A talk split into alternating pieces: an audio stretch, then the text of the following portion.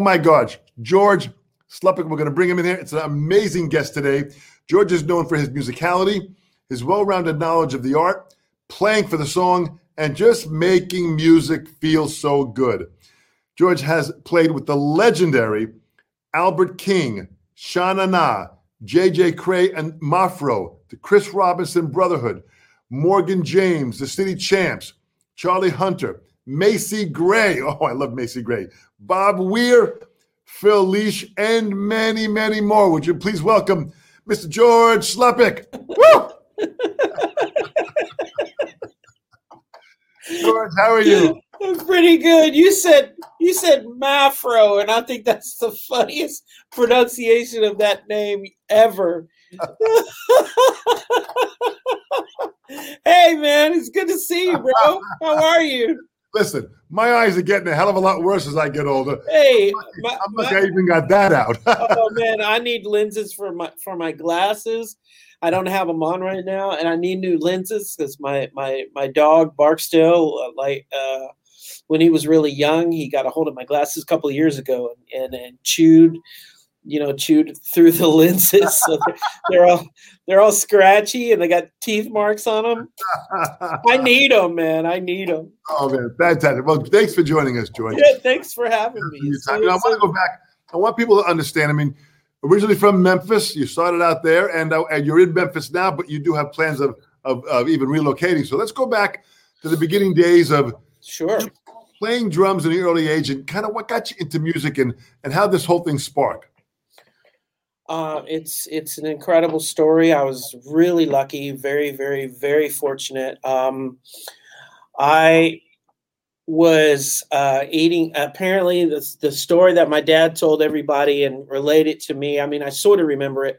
Uh, I was four years old. I was eating animal crackers uh, and uh, I'm sure Dom, I'm sure you remember animal crackers. They came in like the little, um, absolutely, yeah, the little rectangular box, and they had like the circus animals on them, and they were like these little, you know, yummy little butter cookies, and I loved them, you know, and so I was I was eating animal crackers, and apparently, like I I took the animal cracker box and like you know and like had it be- like between my legs, you know, it was like, and uh, to the to the music that was on the radio and my dad stopped the car because he my dad was a mechanic uh, uh, for a really long time so he loved working on cars. And he hears this little you know he hears a sound and, and he's like he tur- turned the turned the radio down and and then and then and then and then the, as soon as he turned the radio down the, the beat stopped so then that freaked him out. So he got out of the car and flipped the hood and was like underneath the car. You know, it was like several minutes went by with my dad, like looking around the car trying to find this noise that only came back when he turned the music on and then and finally, you know, he's just driving. He's like he acts. He's like this intermittent sound. Finally, he like turned around to the back seat, and I've got this animal cracker box, and I'm like banging on it with my fingers. And my dad was a musician. He's gone. He's passed on now. But my dad was an incredible bass player. Started out on trumpet, and then in marching band, and then moved to snare drum. Um, so he played drums too. Um, and and then but then years later he switched to guitar and then eventually bass. so when uh, yeah, there he is. Uh, his name was George Slupik as well. He was he was just an incredible musician. I really uh, owe so much to my dad and and his love of music. Um, but yeah, he saw me jamming on the Animal Cracker box. A light bulb went off in his head, and he said, "My son is a drummer." The very next day, he found, I swear to God, for five dollars, he found uh, a Sears gold sparkle drum set and and bought it, brought it home, put it in the garage, uh, uh, which was you know it's just something very specific. I noticed um, uh, when when I've when I've when I've tried to teach uh, younger kids. Sometimes the parents will put the drum kit in like the playroom, and the kids will associate the drums with their toys. My dad, he knew. He's like, the drums have to be in a separate room by themselves, and it's like a destination point. He's like, we're going to go there, and we're going to go there for one reason to practice and learn music, you know? So we had a radio, we had a record player in there, and then my mom had an insane record collection Beatles, Dave Clark Five, Lovin' Spoonful, Aretha Franklin, uh, Rufus Thomas, James Brown, the Staple Singers, Stevie Wonder. It was like this massive collection, and she played 45s all day long. So my dad would just grab a stack of records and take them out to the garage and put them on the on the turntable and then we would just play. He would have his guitar or his bass, and we put on a song like you know Tommy Tucker's uh, um, uh, um, uh, high heeled sneakers. You know, put on your high heel sneakers, and he would play the song with me, and I would just you know apparently I had rhythm immediately, so he would show me how to hold the sticks, and he always would say sit up straight. And then he, we would go through the songs. He would say, "This is the intro. This is called the verse this is called the bridge. There's uh, sometimes we'll have a pre-chorus. He said this is a pre-chorus, and then he would say this is the this is the chorus section, and and he would just explain. He would describe to me. Can you can you hear how it's changing? Uh, in the in like from the from the verse to to the bridge to the chorus can you hear like the different changes and he would just show me song form and that was really how i came out so i spent a couple of years with him in the garage like learning songs and then uh, I did my first performance when I was seven at my uh, at my little elementary school. Uh, we put a carnival on every year uh, at, at, at uh, night, uh, Goodland Elementary, and it was just me and my dad, just a drum set and my dad's guitar, and we just went through like all these tunes that we'd been working on for a couple of years, and I mean that really like, like once I played in front of people, that was it. That's all I wanted to do. Look at this, man. What great, great picture of the. How old you are in this picture? I think I'm about eleven.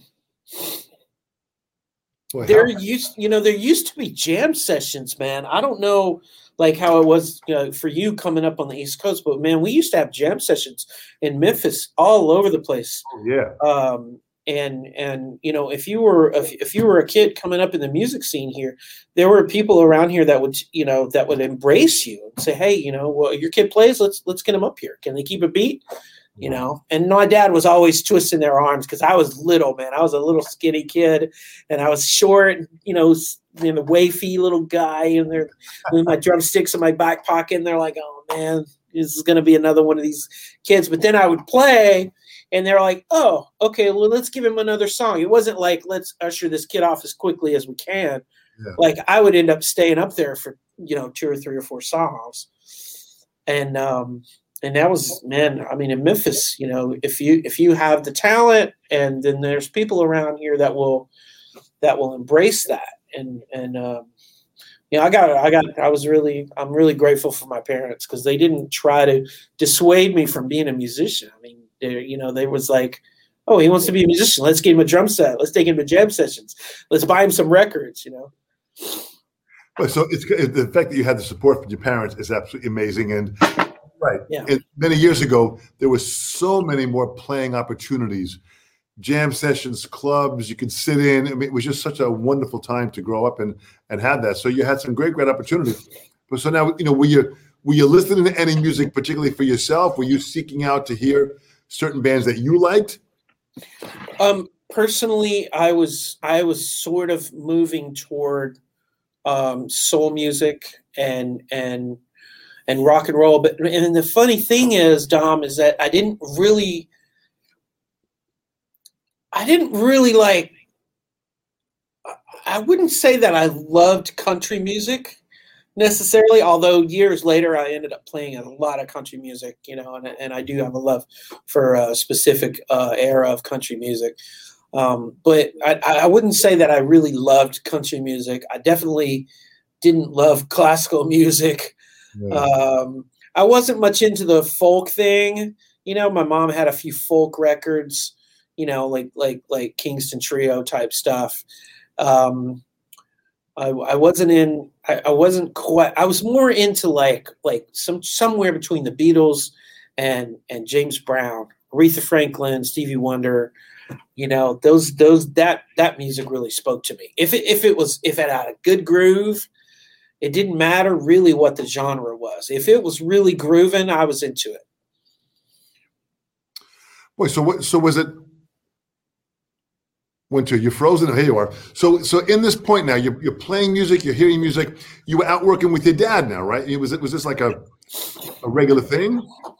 Um, well, I, I, I played with my dad. Um, yeah, I played with my dad off and on until I was until I was 19 and Nice. then and then I got the gig with Albert King and then after that I was off to the races, you know. Um, How'd that gig come about? How did the Albert King gig come out? Man, so my um I've, have you heard of the international um I think it's called the International Blues Competition. It happens in Memphis every year, the IBC. Absolutely, yeah. my dad was a stage uh, production manager for the IBC for about seven or eight years, um, and I was I was always hanging around during you know um, uh, when when when the when the IBC when I was coming up when I was coming up it was called the ABC it was called the Amateur Blues it was called the amateur blues competition but they didn't like the word after a few years they didn't like the word amateur so they call it the international blues competition but um, amateur blues competition. And a lot of times you know um, out of town bands wouldn't have a drummer or you know bands would fly from from england or ireland or whatever and and they wouldn't have a drummer so sometimes i would get to play with those bands but since my dad was production manager i was always around i was i was always hanging out Nice. and at some point during that time, and I, I couldn't tell you when exactly it was, but I know that it was one year after graduating from school. So I was 19, and I ended up um, during one of those IBC things, there was a jam session, and I jammed with some guys, one of whom was Albert King's bass player. And I didn't know it at the time. Uh, his name is Ruben. He's still around here. His name is Ruben Fairfax. He goes by Rube. And as a funny story, uh, I guess we jammed together. And uh, I was 19. I had a job at a um, at a local record store here called Poplar Tunes. Uh, it was on Poplar Avenue downtown. It's gone now. but I worked in the I worked in the in the in the cassette tape department, and uh, and we got a phone call one day and the person asked to speak to me and my boss you know said hey george line two and i picked up the phone i was like hello and there was this guy had this like this very proper uh, speaking voice he said hello george my name is ruben fairfax my friends call me Rube. It's a combination of my first and last names, R U E B A I X. It's French, Rube. And I was like, I was like, okay, hi, Rube. He goes, I play bass with Mr. Albert King, and I was like, oh, this is a real call. He said, You and I jammed together at a jam session at, at the New Daisy Theater a few months ago. I really liked how you played. Albert is looking for a drummer, and I told him about you, and he's wondering if you could come down, you know, next Tuesday at two o'clock uh, to the club that we're playing and audition for the band. And I was, I almost dropped the phone. I was like, you know, I'm 19, you know, and I was like, I was like, of course, I'll be there. So then I hung up the phone and and um, I turned to my boss was standing there. My my boss was a sweet sweet guy, Frank, and uh, and i, I said, Mr. Beretta, um, I'm um, I just got a call from Albert King's bass player. They want me to come audition for his band. He put his arms around me. He says, "It's nice knowing you, kid. Good luck out there." he just knew that I was probably going to get the gig and quit, you know. And I did. I went down and auditioned, and and I got the gig. And um, I played with him for about three and a half weeks. I won't. I won't. I, I mean, that was that was an incredible experience. Although he was that that photograph right there, that's not my drum set but we're we're at a festival in uh, Fort Myers, Florida, Crawfish Festival, and we were one of one of the I guess opening acts for Waylon Jennings and Carl Perkins. Huh. I wouldn't really say we were openers, but we played early in the day because the sun was shining. That drum kit belonged to the drummer from that country band Alabama and their road crews supplied all the backline for that for that concert that day. So when I got to the gig, they were like, "Hey, you got to play these guys' drums." I was like, "Man, it's a double bass kit with toms everywhere and cymbals everywhere. Look at that kit and that, that mullet on that kid too. It's really funny." But yeah, that was that was uh, that was the only time that Albert had a nice word for me because uh, he had he had a very colorful expression that infringed me that I will not repeat here. it was it was not it was not nice. Um, but I found out uh, I found out that I was uh, at the time I was the fifth drummer that he had had in two months. Mm. So he he uh, he he went through him he went through him really fast. But I learned a lot. I learned that that that um, I needed to get my hands together. You know, he was played a lot of really fast sixteenth notes, yeah. and uh, and and where like he might have recorded something with eighth notes uh, you know, like like a backbeat. Like for example, he recorded Al Jackson Jr. played drums and produced one of Albert's records called Live Wire Blues Power, mm-hmm. and there's a famous song on there called um, "Born Under a Bad Sign." You've probably, I'm sure you've heard it. It was a, it was a huge hit for Al. It's called "Born Under a Bad Sign," yeah, and Al yeah. Jackson Al Jackson plays this boom, bop, boom, boom, bop, boom, boom, bop, boom, boom, bop boom, right? Well,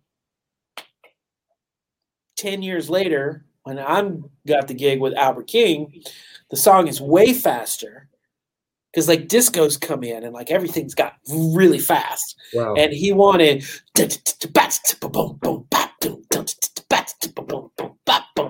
and I hadn't yet developed. I was a lazy drummer, still am. I hadn't yet developed a facility in my right hand to play a consistent uh, 16th notes yeah. for for seven minutes or whatever. so I'd start out with I'd start out with 16th notes, right? And then I and then I get tired and I'd slow down and start playing eighth notes, and he would turn around and and yell this colorful expression at me. and then I'd try to play the 16th notes again, and then my hands would kind of freeze up, and then I'd try to play it with two hands, and then that's a different feel. That's more of a low, lopey feel. You know, when you play 16th notes with two hands on a hi hat, it feels different than playing straight 16th. Yeah, yeah. Hand, right? Sure. And, and that would really make him mad. So he he he didn't like me. So he fired me after about three weeks. but the experience itself must have been absolutely fantastic. Oh, I mean, yeah, and it opened up a ton of doors too because people were like, "Wow, this kid played with Albert King. I want to, I want to get him in my band." So really, that was the beginning of my of my touring experience because I, I toured around with him for about three and a half weeks, and then, um, yeah, and then I immediately got into a, a rock and roll band that was playing down in the in the in the college in the southeast college circuit so, you know, Alabama, Mississippi, Arkansas, Georgia, you know, and just toured around a little thing. And usually we would go out on the weekends. So when you toured, you guys hopped into a bus or a car, you just drove around individual days? How'd that work out? Um, a lot of the bands that I traveled with in the in the in the late 80s, early 90s, we all had that all the bands had a formula that that that that, that, it seemed like every band used the same formula. We would go to uh, uh, we would go to Hertz Penske, and we would rent a Penske moving van. Yeah, yeah, sure. Moving truck, because it has the cab, but the cab is like a is, is also attached to the back. Yeah. So uh, you're sitting there driving, and then right next to you is like this sliding door. So you slide the door open, and you could. Uh, what we would do is we would take. Um, uh, we, we, we uh, what are the, what are the what are the things called on your the dryer ducts? You know, for your dryer. You know, the long uh, snake like silvery stuff. Oh, that that uh, it's kind of like a, uh, the tubing. Yeah, the, the, the dryer tubing. You know, yeah. it's like it's like a slinky. You know. Yeah, yeah. And, and we would put we would put two of those. We would duct tape two of those onto the front air vents and they would run them uh, run them up uh, onto the ceiling and then back through that vent hole or through that through that hole right? So in the wintertime we had heat. In the summertime we had the air condition. And then we would stack the stack the pa gear the, the all the all of the all the speakers and everything. We use these huge jbl speakers. We would stack everything flat. And then we would just lay cushions and pillows and blankets yeah. and it's like like six dudes like laying on top of this PA gear, you know, floundering around in the back of this van, and we would drive, you know, two or three hours down the road to you know somewhere in Mississippi or Arkansas to go play at a college fraternity to make twenty five hundred dollars or something like that. But you know, we did three of those on the weekends, you know, and then and then everybody comes home with four or five hundred dollars each. Yeah. You know, I mean, at twenty years old, it was it was it was it was a good. I mean, I knew I was like, I'm never going to make this much money working at a working in a restaurant. Yeah, no, but listen, at that time it, it was great money, and you were enjoying yourself, and you were learning every day. So you were really kind of developing all of the skills that you have now in the process. So, at what point did you decide to move to San Diego? So San Diego was kind of happened. Um, was was I originally was uh, was going to move to uh, to Los Angeles. I wanted to go to school at. Um, I was going to go to school at Percussion Institute. Right, PIT, yeah. um, I, I, don't remember who told me about Percussion Institute, but um, I read about them, and it sounded like they had a you know they had a good program there. I got the brochure and um, started checking them out. I called and talk, spoke to somebody on the phone, and they they said, "Yeah, here's you know this is what you got to do. You know, we send you this stuff, and it's basically just like an audition form. You know, you fill you know you know they ask you some questions. You you know they they they ask you to sight read a couple of things, and you make a cassette tape." doing all this stuff and then and then and then on the cassette you play uh, a you know two or three minute improvised solo so i did that and um, and then sent it back, and then like a week or two weeks later or whatever, comes back and it and it says, you know, you've been accepted to Percussion Institute. So I was like, oh my gosh, I got into the school, not knowing anything about Los Angeles or or, or, or any of that. You know, I'm just a, a, Southern kid from Memphis, so I've got, you know, in California and Los Angeles, Hollywood, I've just got stars in my eyes. I was like, oh my god, I'm going out going out to the West Coast. Had you had you taken lessons with anybody before that time?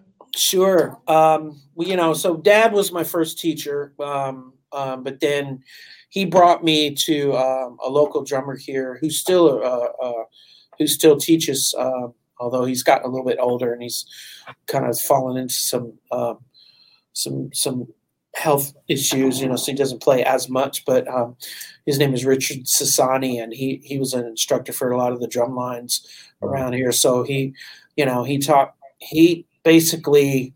I had already been playing for about um, ten years, almost ten years, when I first met him, and um, I, you know, he told my dad something like, you know, I'm going to have to basically George is going to have to unlearn everything that he's already taught himself, you know, uh, uh, for, for me to teach him properly. But, um, you know, we'll work on him and see what we can do.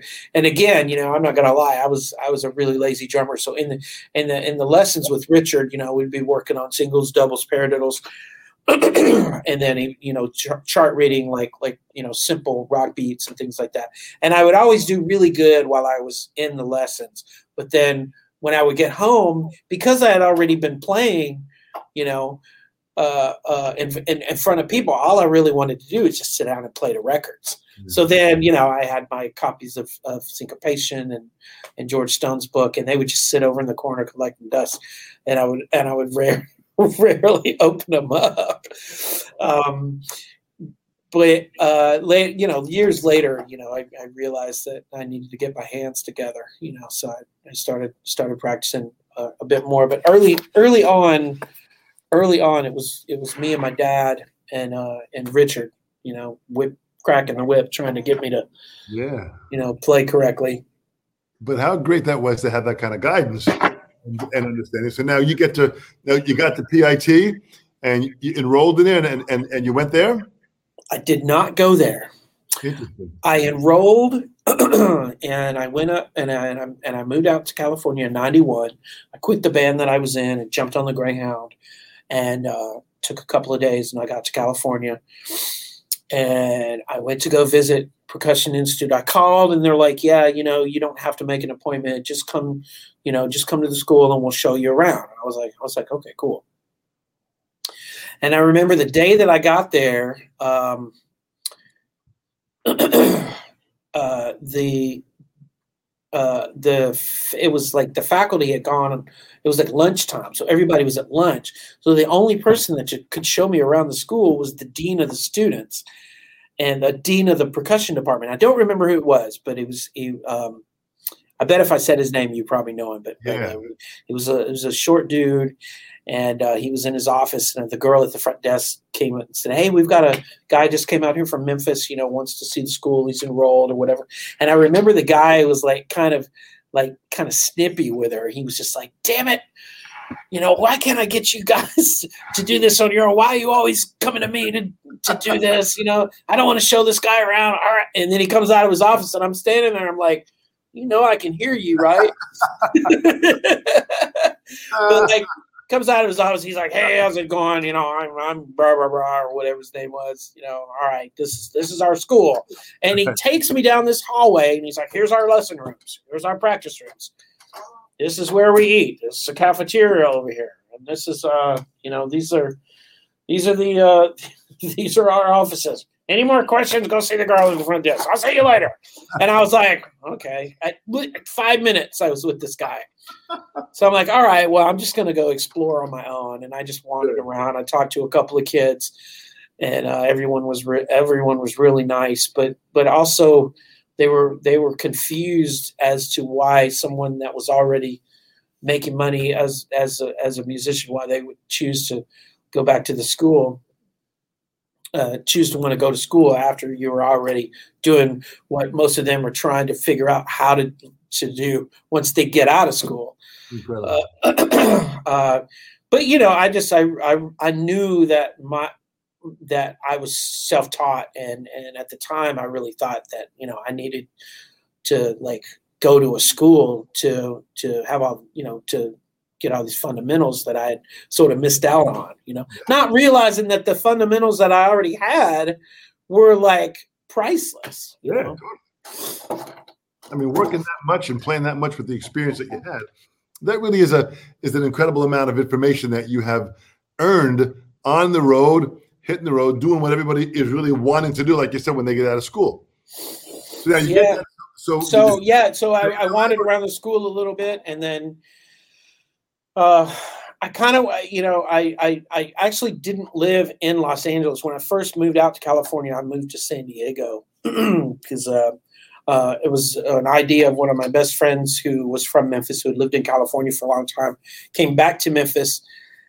we were talking about me maybe going to school in Los Angeles. He said you should look at San Diego because you know, it's it's close to LA. If your school's not starting just yet, maybe you know go to San Diego for a little while and see what you think about the music scene out there. It'll help you get acclimated to the West Coast lifestyle because it's different than what you're used to in the South, and people are different, and it's more expensive, and blah blah blah.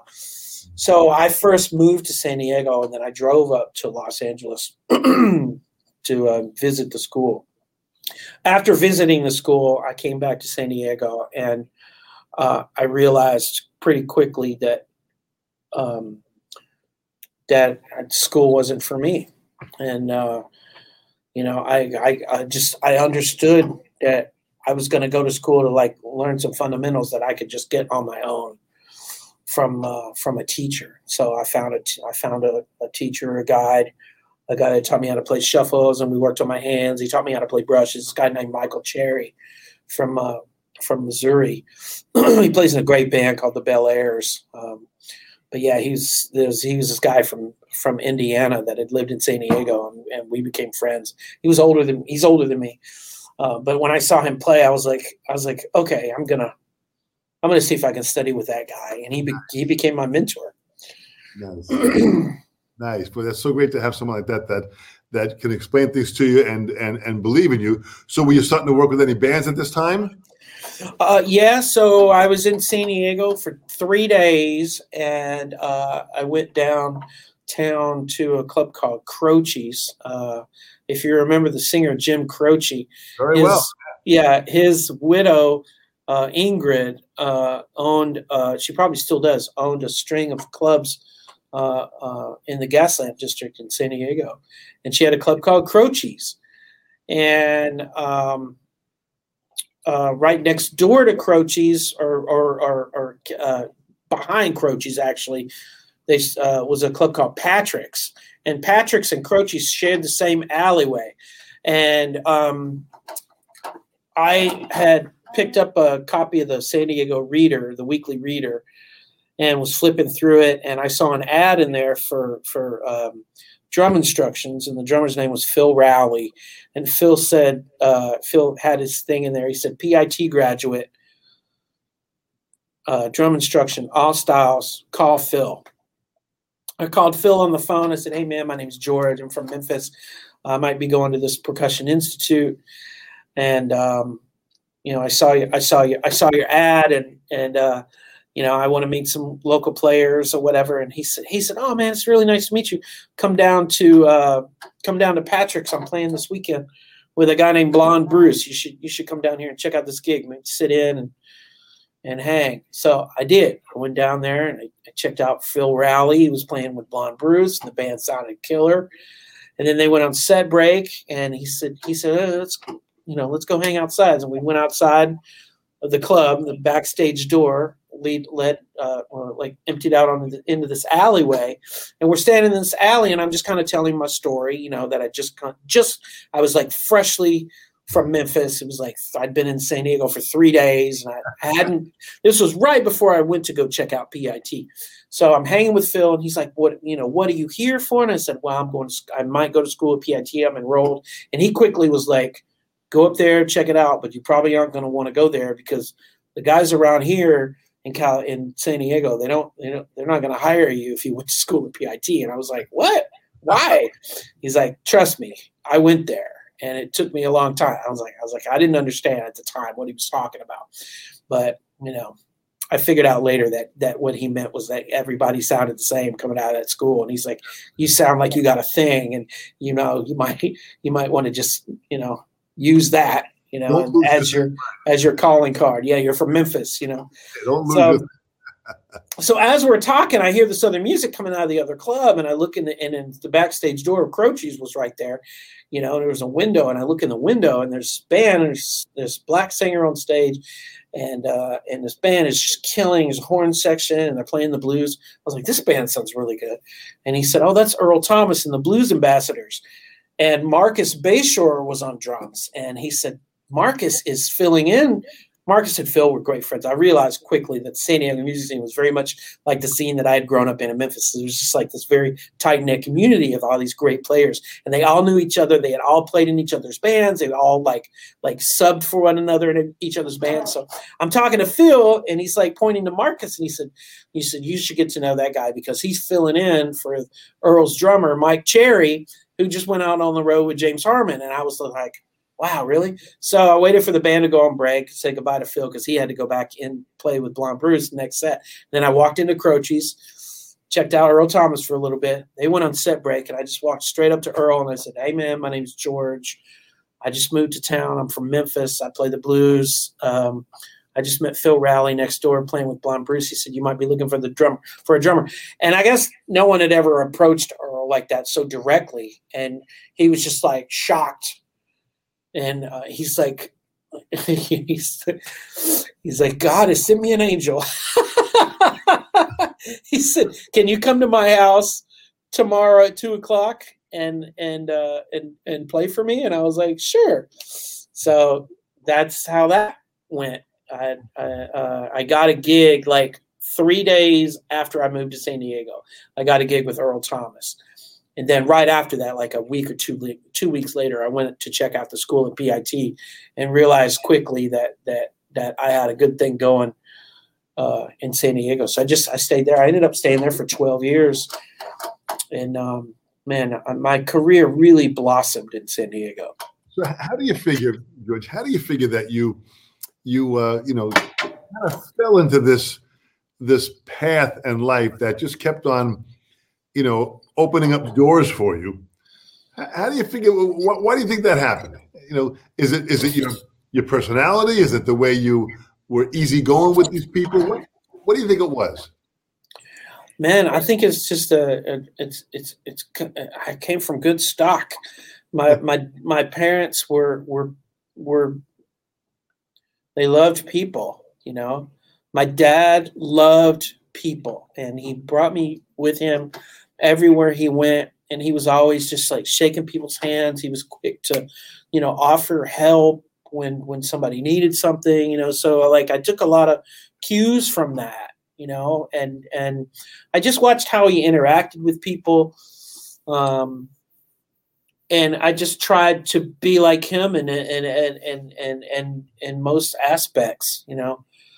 Uh, and I, you know, I guess it's just a combination of all of that stuff, man. You just you just have to, first of all, you have to be, you have to know that you're the only you. There's no one else like you. You know, I'm the only George. You're the only Dom. You know, like like nobody else has your thing you know? And and so you have to be comfortable in in knowing that. You can't compare yourself to others you know? Especially in this world that we're living in right now man it's so crazy.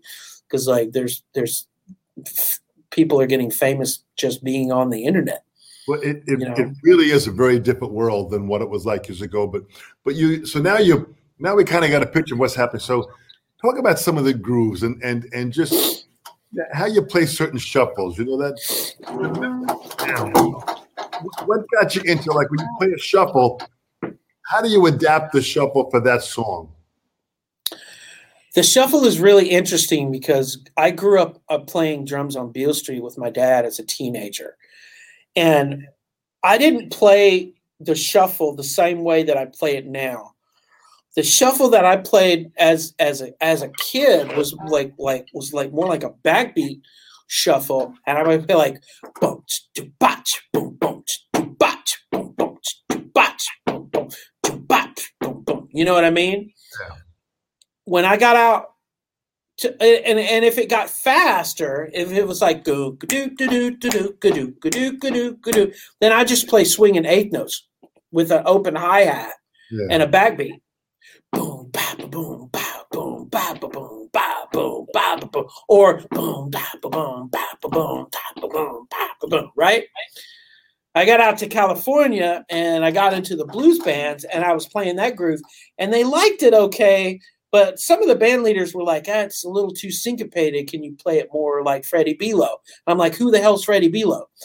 You know, because I like I, I like I had my guys that I was into, but I didn't. I you know the Chicago guys, I wasn't quite aware of them. I wasn't as aware of them at, at 23 years old. But I worked with a couple of band leaders who like you know you should listen to Little Walter, or Sonny Boy Williams, and check out some of these Chicago guys. You know. And I was like, I was like, okay. So I started checking out Freddie Below, and Freddie Below played the double shuffle, right. where it's four on the floor, two and four on the hi hat, and then the right hand and the left hand are playing bop bop bop bop bop bop bop bop bop bop bop bop bop bop bop bop boom bop ba do do bop uh, uh, uh, uh, So then I learned how to do that.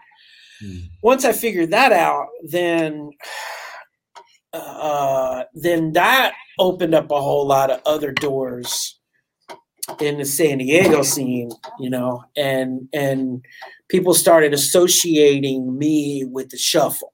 Mm. And I started getting calls. We're getting speak. Oh man, you need a good shuffle drummer. You should call George. And like the shuffle kind of kind of became the thing that I was getting called for. And it's it's funny because I can play a whole bunch of different styles, but like people definitely like associate me with the shuffle. The Memphis shuffle is less of the double shuffle feel and more of like like if you listen to um uh, uh, Al Jackson Jr. playing drums to to uh, Green Onions, right? right. My interpretation of Green Onions, uh, as as as before I, I had actually learned the, the listen to it and like learn the real beat because it was on the radio growing up and it was just boom boom boom boom boom boom. But I interpreted that as a double shuffle, right? Dun, dun, dun. Al Jackson is playing eighth notes and he's kind of favoring the bell a little bit. Boom. And it's, it's in a backbeat. Boom, ba, ba, boom, ba, boom, ba, ba, boom, ba, boom, ba, ba, boom, ba, which is kind of a nasty shuffle if you, if you know. And that that was that was how I played the shuffle growing up, you know. Um, and then got to California and started playing the double shuffle right? And I don't know. Uh, it's the the the the the the double shuffle sort of defined me in a way. I think. Um, because there's so many different ways that you can play it. You know, you can play it. You know, you can play it with upbeats. Uh, the great Sonny Freeman is playing a, an upbeat, real fast upbeat shuffle on the on the on BB King's live at the Regal. Yeah, it's fast. It's fast. You know, I think the shuffle rhythm is is a necessary is a necessary rhythm. I'm reading a I'm reading a book right now. I'm gonna I'm gonna show you my uh, I have a I have a Kindle on my iPhone, but I want to show you this. I want to show you this out this book cover because it's uh it's it's it's so incredible. It's called uh it's it's called the autobiography of Pops Foster. Oops, hold on, sorry. Sorry, cover. Here we go. The autobiography of Pops Foster. Yeah. And uh, he was a, a legendary New Orleans. Uh, his name was George Foster. They call him Pops. Yeah. He was a legendary New Orleans drummer or uh, bass player, yeah. upright player, and he played on all the riverboats, and he played. He ended up playing with, uh, with Kid Ory and King Oliver, and and uh, and and and played a lot with Louis, Louis Armstrong. And he made a, he made a ton of records. Um, but he's like there's a, there's a whole chapter in here where he's talking about the shuffle rhythm, you know, and I mean this is like the early 1900s. He's talking about the shuffle rhythm being this this necessary rhythm that made people dance. Yeah, yeah. Um, I don't teach as much as I used to, and and and uh, honestly, when I when I say I'm a teacher, I mean I have to look at someone like you. You are you're a world renowned teacher. I consider myself more of like a coach yeah. You know, I can kind of lead people in a direction, kind of show them things, you know, but I'm not going to harp on like I like a specific uh, uh, hand technique or things like that. I can show them how I do things, Yeah. and then you know it's kind of because like everybody has their own technique. I mean, you can't you can't try to correct Zigaboo Modeliste's technique. I watched Zigaboo play the drums one time, and he was holding his left, he was holding the stick in his left hand like this. Yeah, there are no rules. there are no rules. But I mean, you can't deny the funk that is coming out of that left hand is. You know what I mean? Like I, I like, are you gonna go up to and go, hey, you know, Zigaboo, you're not really holding your your hands right. You know, it's supposed to be like this. You know what I'm saying? Uh, I forget who the famous jazz piano player was that that um, that uh, went to uh, uh help Thelonious Monk, like his management or somebody was like, or somebody was like, hey, you know, you got to help. Maybe it was his parents was like, you know, you got to help Monk, you know, because he's got this flat, these flat hands, you know, and he's just like banging on the keys, you know, and everybody else has proper, you know, piano play. And um, she said, she said that that that she got him, you know, to arch his hands and was going up and down the piano, but it didn't sound like Monk anymore. He, he knew how to do it, but then when she was like, well, why don't you, because you don't look comfortable, why don't you try to that other thing that you were doing? And he was like, and all of a sudden it sounded like Monk. And it's like, look, you know, I've had these arguments with people. I'm, I'm very good friends with Dave Elitch. You know, he's a monster and he's a he's a technique freak. He's like so good at like teaching people how to correctly do things, you know.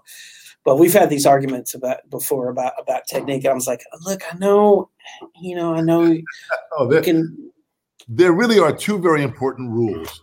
Rule number one, there are no rules. rule number two, follow rule one. It really is. If you're playing it and making it work, that's fine. That's it. What you don't want, you don't want to bring pain into it. If pain comes into it, then you got to find something that's going to work a little better for you. But for the most part, like someone like Zigaboo, plays relaxed, plays great, it works. Thank you very much. And all these great, great players that played, you know, kind of discover their own level of how they want to express themselves. It's true.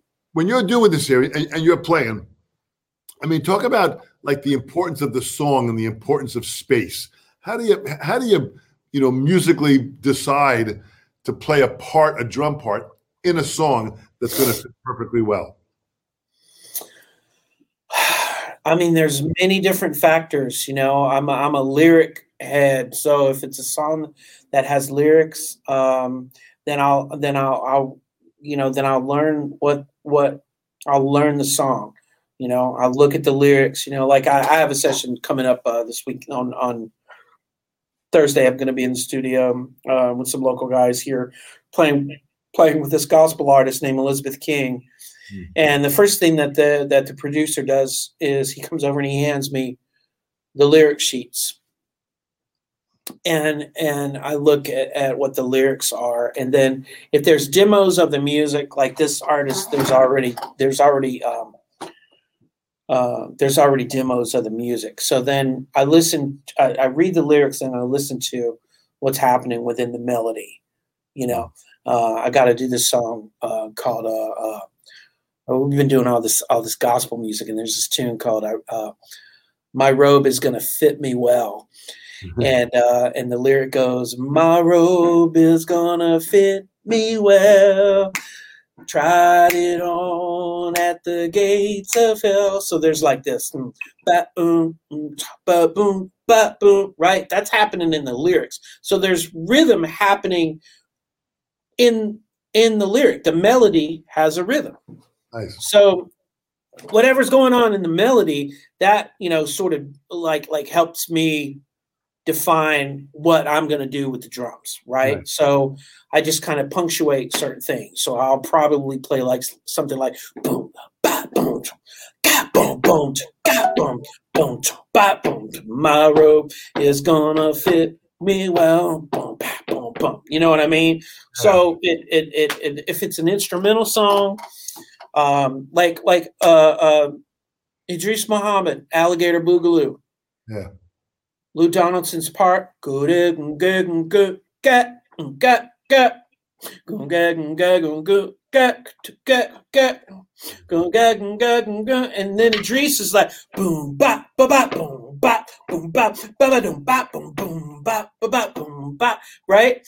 So he's he's accenting he's accenting with with with with uh, uh with the melody but then he's got this like bubbling thing underneath that you know that comes out of new orleans.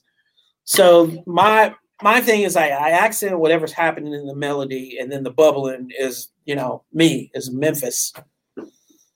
Uh and that's the, I mean, it's pretty that's pretty much it. you, really have, you really have such an incredible amount of experience that allows oh, you really you. you have an incredible amount of experience that allows you to step into the song and deliver for the song exactly what it needs. I mean, even from just the the stuff that we saw in the footage in the beginning, you know, of you playing, you've got such a great touch, and you really kind of know how Thank to you. really how to listen to what's happening and fit in your part. It's kind of like almost like drum set composition. You're composing a part that fits for that song at that moment for that artist in that situation with those musicians, and you take all of those variables and to kind of mesh it all together, George, and you put it together, and it always works. Oh man, you know, I mean, there's a thank you, thank you so much. That's really sweet of you to say. You know, there's personality, and then there's ego, and you have to take your ego out of that equation. Yeah. You know, you can be like, "Ooh, I'm gonna play all all these all these things that I learned how to do." You know. Yeah, yeah. And uh, I mean, just uh, not to not to get too far into it, but it was definitely one of the things that I kind of shied away from as a kid when I would I would go over to like a friend's house or whatever, and they would be sitting, you know, at their drum set, and they're just like showing me all these permutations that they learned and everything, and I'm like, yeah, but how are you with just like sitting into a groove, you know? Yeah. Even if it's a rock and roll groove, it's still like you know you have to like you know all the greatest rock and roll songs in the world. You know, like even even like like say like Mitch Mitchell yeah. with Jimi Hendrix. Uh, uh, fire.